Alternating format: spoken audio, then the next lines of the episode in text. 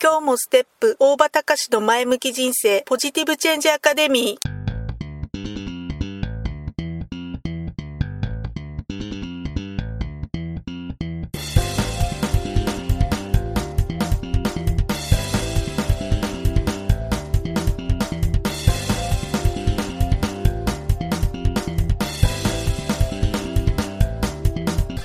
もステップ大場隆の前向き人生ポジティブチェンジアカデミーは開業から20年行政書士として奮闘している大場隆が日々活動している中で感じたことを通して皆様に前向きな変化をお届けする番組です。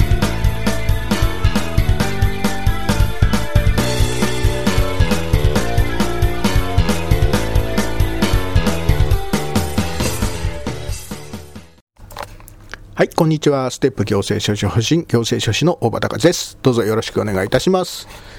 えっ、ー、とね、経営コンサルタントの大前健一さんって皆さんご存知だと思うんですけども、その大前健一さんの書かれた本にね、時間と無駄の科学っていう本があるんですが、その中でね、大前さんは、え人間が変わる方法っていうことについてちょっと述べられているので、まあ、ご存知の方もいらっしゃるかもしれないんですが、え、ちょっとご紹介をさせていただきます。人間が変わる方法っていうのは3つしかないっていう話をされていて、えその方法まず1番目は時間配分を変えるということ。2番目は住む場所を変えるということ。3番目は付き合う人を変える。この3つの要素でしかね人間は実は変わらないそうなんですね。大前さん曰く。で特に最も意味のないことは決意を新たにする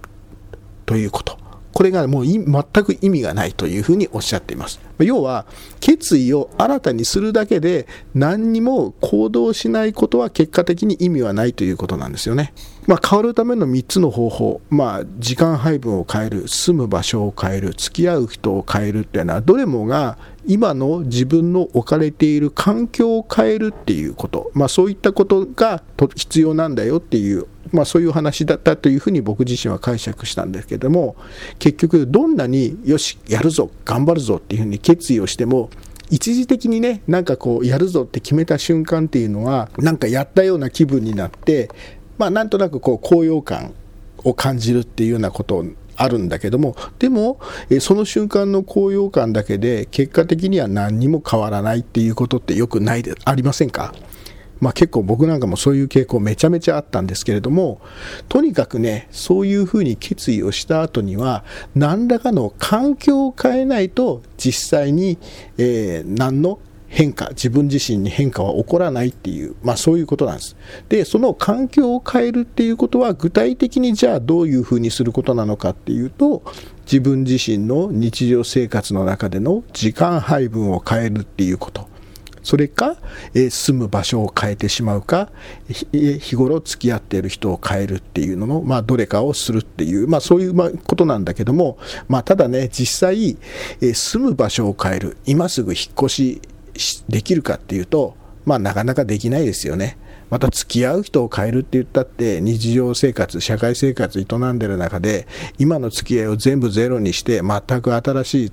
ところに行って付き合いを始めるなんて、まあ、そんなこともなかなかできないであれば現実的に、えー、自分自身のの日常生活の中で実際実践できることは何かっていうと時間配分を変える、まあ、こういうことなのかなっていうふうな気がいたします。まあ、どうしてもね人間っていうのはえ、環境に従って生きてるっていう生き物。どうしても環境を変える必要はあるんだけどだけど、え、今置かれてる環境に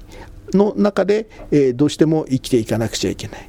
また居心地のいい環境っていうのがもし自分自身にあったとするとそこからまあ離れたくないって思うのはごく当たり前の話。意識の高さを維持できる環境とか向上心を維持発展できる環境。あとは自分を犠牲にするんでもなく働くマイナスエネルギーの消費もないそんな毎日を過ごせるようでありたいですよね。でそのためにはまずは自分を知ることっていうのがとっても大事。自分自身は一体どういうふうにしている時が自分自身の中で一番充実感を得られるんだろうか。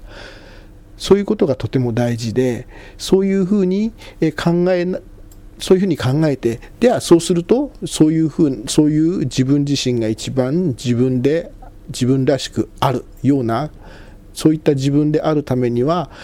どういうふうにならなくちゃ変わっていかなくちゃいけないのか。じゃあその変わっていかなくちゃいけないのかっていう変わっていくのに向けて、えどういう行動をとっていかないといけないのか。具体的な行動っていうのが要するにどのように一日の一日過ごしていくのか時間配分をどういうふうにしていくのかっていうことを考えてそれに合わせていくってことだと思います。例えば自己啓発をするね。あとは家族と過ごす時間を過ごす。時間っていうのはね無理やりやっぱり、えー、無理してでも作っていかなくちゃ、えー、やっぱり変わっていかないもんだっていうふうに思います。僕なんかねどうしても、えー、仕事中心の、え生き方生活しちゃってるんで、えどうしても、え何かやるにしても仕事が忙しいからできないんだ。何かを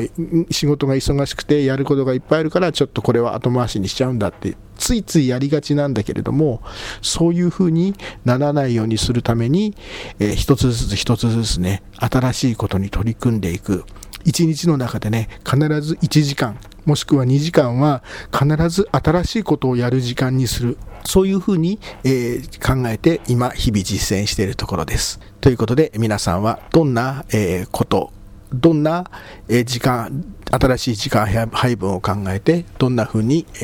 毎日新しい自分を作っていくか、実践していってるでしょうか。自分自身の USP を見つけて、え頑張っていっていただければと思います。ということで今日は以上です。ありがとうございました。また次回まで。さようなら。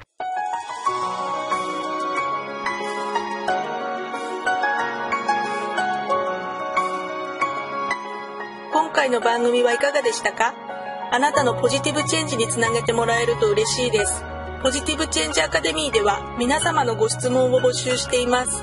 ご質問は info アットマークステップハイフンオフィスドットコムまでメールでお願いします。ではまた次回お会いしましょう。ごきげんよう。さようなら。